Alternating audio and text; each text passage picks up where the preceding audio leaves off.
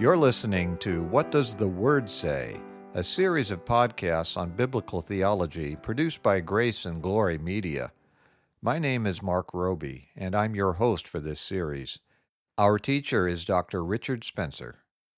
We're resuming our study of systematic theology today by continuing to examine God's will. Dr. Spencer, in our previous discussion, you made the point that God truly desires that all people be saved, and yet he does not, in fact, save everyone, because to do so would not serve his ultimate purpose of making his own glory manifest as well as the universe we live in does. Doesn't this leave you open to the charge of somehow limiting God's options? Well, I'm not limiting God's options, but his options are, in fact, limited. God is not free to do absolutely anything. We mentioned this briefly before when we were discussing God's sovereignty and man's free will in session 65. For example, we're told in Hebrews 6, verse 18, that it is impossible for God to lie. But there are many other things God cannot do. I think John Frame has a useful discussion on this topic in his book, The Doctrine of God. Yes, he does. He lists six kinds of actions that God cannot perform. First, he cannot perform logically contradictory actions. Like making a square circle. That's right, and Frame makes an important point in this regard. When we say that there are things God cannot do, this is not to say that there is a weakness in God. God cannot do things that are logically contradictory because, as Frame says, quote, the laws of logic are an aspect of his own character, unquote. We could reasonably call logic one of God's attributes, although that's not normally done. It is not a weakness that God is unable to go against his own character. What else does Frame say that God cannot do? He cannot do anything immoral. And certainly no one could rationally consider that a weakness. It is, in fact, a great strength. As you noted a moment ago, he cannot lie. And James chapter 1 verse 13 tells us that God cannot be tempted by evil. What else does Frame say God cannot do? He cannot do things that are appropriate only for creatures, like celebrating a birthday. He can do these things in the incarnate person of Jesus Christ, but not in his deity. But this inability is again an indication of his strength, not a weakness. He also cannot deny his own nature as God by, for example, ceasing to be God. God can't commit suicide. Well, that seems pretty obvious and certainly can't be thought of as a weakness. What else? God cannot change his eternal plan. In a sense, to do so would be to deny his nature as the perfect, unchangeable God. Okay, I believe that's five things, but you said Frame listed six, so what's the last one? Uh, the last one is more interesting, although it sounds silly at first blush. It's the age old question of whether or not God can make a stone so large that he can't lift it. Okay, I'll be honest and say that that does sound downright silly at first blush. Well, I'll admit that I was surprised when I read in Frame's book that philosophers have written about this question fairly recently. The problem, of course, is supposed to be that if God can make such a stone, then he can't lift it and is therefore not omnipotent. And on the other hand, if he can't make such a stone, then he again is not omnipotent. The question is an attempt to show that God's being omnipotent is somehow a logical contradiction. But I don't think it presents a serious challenge to the idea of God's omnipotence. We've already said that God's omnipotence does not mean he can do anything, and we've already listed five kinds of things he can't do. Frame suggests that this one fits into the category of God not being able to do things that are appropriate only for finite creatures. We, for example, are certainly capable of making things too heavy for us to lift without machines. Uh, just think of a bus or a truck or even an automobile. Well, that's obviously true, but it's also true that we can't create anything out of nothing, meaning no pre existing matter, which is the kind of creating God has done. You're right, and Frame doesn't address that point. He uses the human example simply to show that the question does not fit into the category of logically contradictory actions. I'm not going to spend any time to get into the fine points of logic that I, I assume must be involved in the philosophical discussions about this question. I would simply say that since God can create this universe out of nothing, and is also capable of destroying it in an instant, it's pretty clear to me that he can't create a stone too heavy for him to lift. But that's not a sign of weakness, nor does it challenge his omnipotence. It is rather a sign of his unlimited power. I completely agree. It's amazing the lengths people will go to sometimes to try and disprove the existence of God.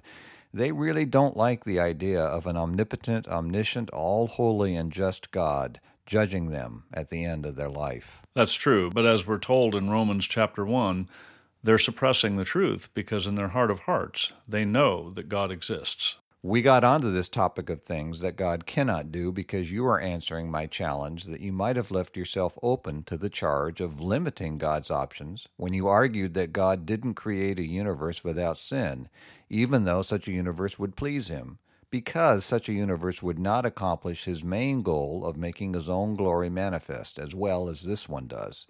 That's right. Even God is limited by his own perfect, unchangeable, eternal, holy nature. He can't die, he can't lie, and he can't do anything that contradicts his own nature. We've argued before that he is perfect, and all he does is perfect. We're told in Deuteronomy 32, verse 4, that he is the rock, his works are perfect, and all his ways are just. A faithful God who does no wrong, upright and just is he. We also read in 2 Samuel chapter 22 verse 31 that as for God, his way is perfect. The word of the Lord is flawless. And perhaps most famously, in Matthew 5, verse 48, Jesus himself told us, quote, Be perfect, therefore, as your heavenly Father is perfect. Unquote. There are other scriptures we could cite as well, but it's clear that God is perfect, and all he does is perfect. Therefore, when he chose to create this universe for the manifestation of his own glory, that was the best possible purpose for creation. We've made that argument before in session 75, and since we're talking about God's will, there's one more verse I'd like to cite about God's perfection because it tells us specifically that his will is perfect. In Romans chapter 12 verse 2, we are commanded, "Do not conform any longer to the pattern of this world, but be transformed by the renewing of your mind. Then you will be able to test and approve what God's will is." his good, pleasing, and perfect will. That is a great verse for our present purposes, and the point I'm trying to make is that in accomplishing that purpose, even God is limited, not by weakness, but by his perfections. Because all that he does is perfect, he was constrained to create the perfect universe to accomplish his perfect purpose, even if there were some things about that universe that he himself didn't like. Now, that's a difficult concept to wrap your brain around. I agree, but I think that it's a necessary conclusion based on what we're told in the Bible. So let's get back to the verse that started this whole discussion and state our conclusions. You mean 2 Peter chapter 3 verse 9 of course, where we read that, quote, "The Lord is not slow in keeping his promise, as some understand slowness, he is patient with you, not wanting anyone to perish, but everyone to come to repentance. Yeah, that's the verse. And the problem we've been addressing is if God wants everyone to come to repentance, then why don't all people repent, trust in Christ, and be saved?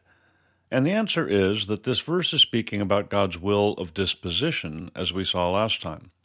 In other words, it's telling us something real and true about the nature of God. He does not take pleasure in the fact that people sin refuse to repent, and as a result go to hell. And yet, He is the one who sends people to hell. He does this because it is necessary to accomplish His overall purpose for creation. And again, we struggle to grasp and accept this truth because it implies the necessity of evil and of eternal hell. Absolutely. But as we've noted before, what I like doesn't have any bearing on what is true. I don't like the fact I'm growing old. I don't like the fact that I get sick. There are all kinds of things I don't like that are nonetheless true. The astounding thing is that we can conclude from 2 Peter 3, verse 9, combined with the obvious fact that not everyone repents, that there are some things that God doesn't like, but which are nonetheless true. But, as you have been careful to point out, this is not because there is any weakness in God. No, it's definitely not because of weakness. There doesn't need to be any weakness or imperfection in order to be constrained. God is constrained by his own nature, which includes his perfect mercy and love, but also his perfect justice and wrath. As human beings, we understand the idea of being constrained by things outside of our control, and even in our case, it's not always a sign of weakness or imperfection. I've spent most of my life as an engineer, and engineers deal with constraints all the time. Some of those constraints are caused by our limitations, but others are not.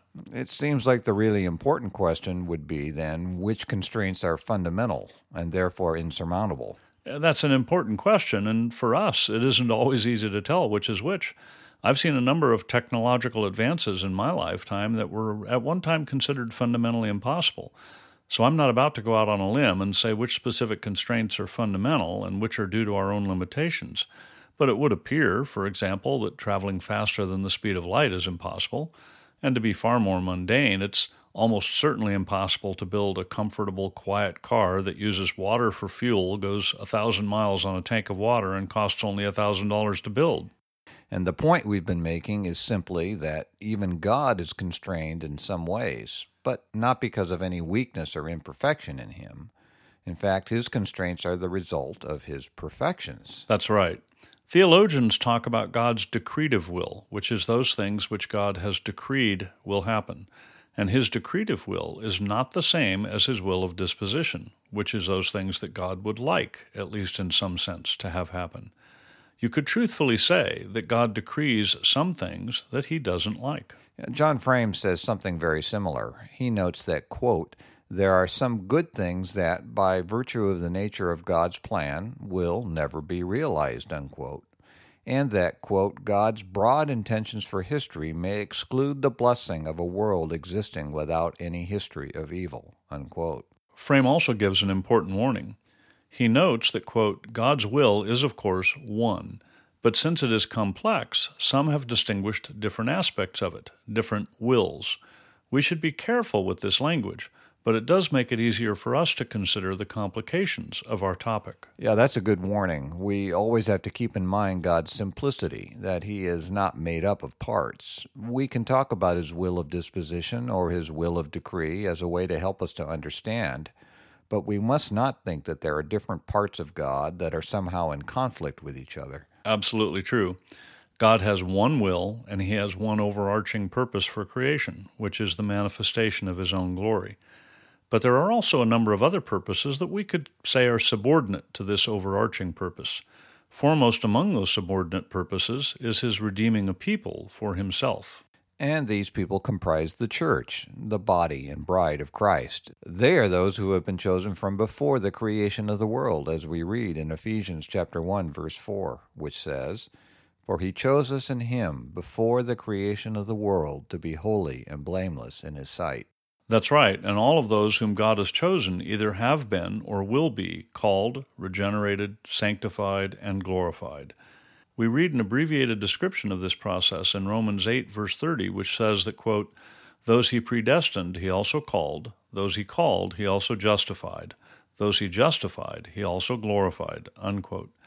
To achieve this goal, God has given man his revelation, which tells us how we should live.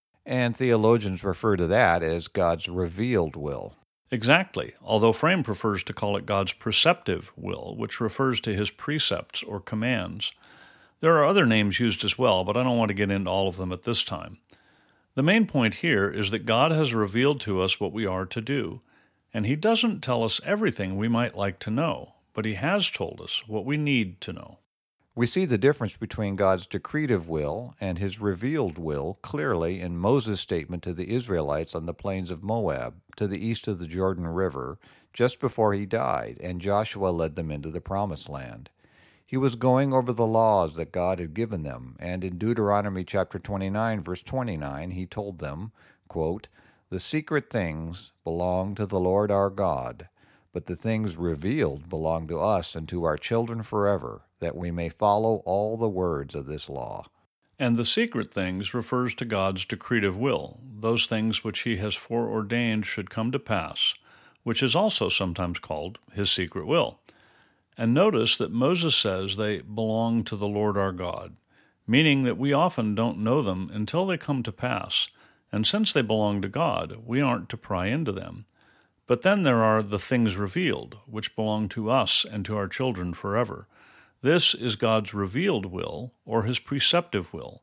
And Moses gives us the reason for God's giving it to us. It is so that we may follow all the words of this law. And we should take a moment to point out that it is great mercy on God's part that He has given us this revelation. Yeah, we should all take time to meditate on God's amazing goodness and mercy to us. But before we finish for today, there's a major difference between God's decretive will and His preceptive will that we should point out. Let me quote from John Frame again. He correctly states that, quote, God's decretive will cannot be successfully opposed. What God has decreed will certainly take place. It is possible, however, for creatures to disobey God's preceptive will, and they often do. But praise God, He has also decreed from before the creation of the world to send a Savior to redeem His people. We read about that in 1 Peter chapter 1 verses 18 through 20. For you know that it was not with perishable things, such as silver or gold, that you were redeemed from the empty way of life handed down to you from your forefathers but with the precious blood of Christ, a lamb without blemish or defect. He was chosen before the creation of the world, but was revealed in these last times for your sake. That's wonderful. And it shows that God was not surprised by the fall. He planned all of creation and all of history before anything in this universe existed. He knew Satan would fall.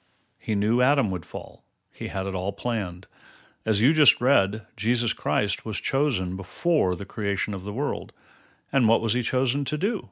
He was chosen to become incarnate, to be born of a virgin, to live a perfect, sinless life, and then to die a horrible death on the cross as a substitute for us. All of this was according to God's decretive will. That's astounding. And I look forward to continuing our discussion of God's perfect will next time. But now it's time to remind our listeners that they can email their questions and comments to info at whatdoesthewordsay.org, and we'll do our best to respond to them. You've been listening to What Does the Word Say? brought to you by Grace and Glory Media. And I'm Mark Roby. In our next session, Dr. Spencer will continue to examine God's will. We hope you'll join us.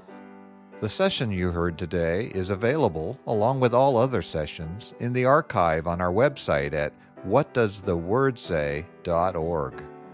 We also have a free book available to you entitled Good News for All People, written by Reverend P.G. Matthew, founder and senior minister of Grace Valley Christian Center.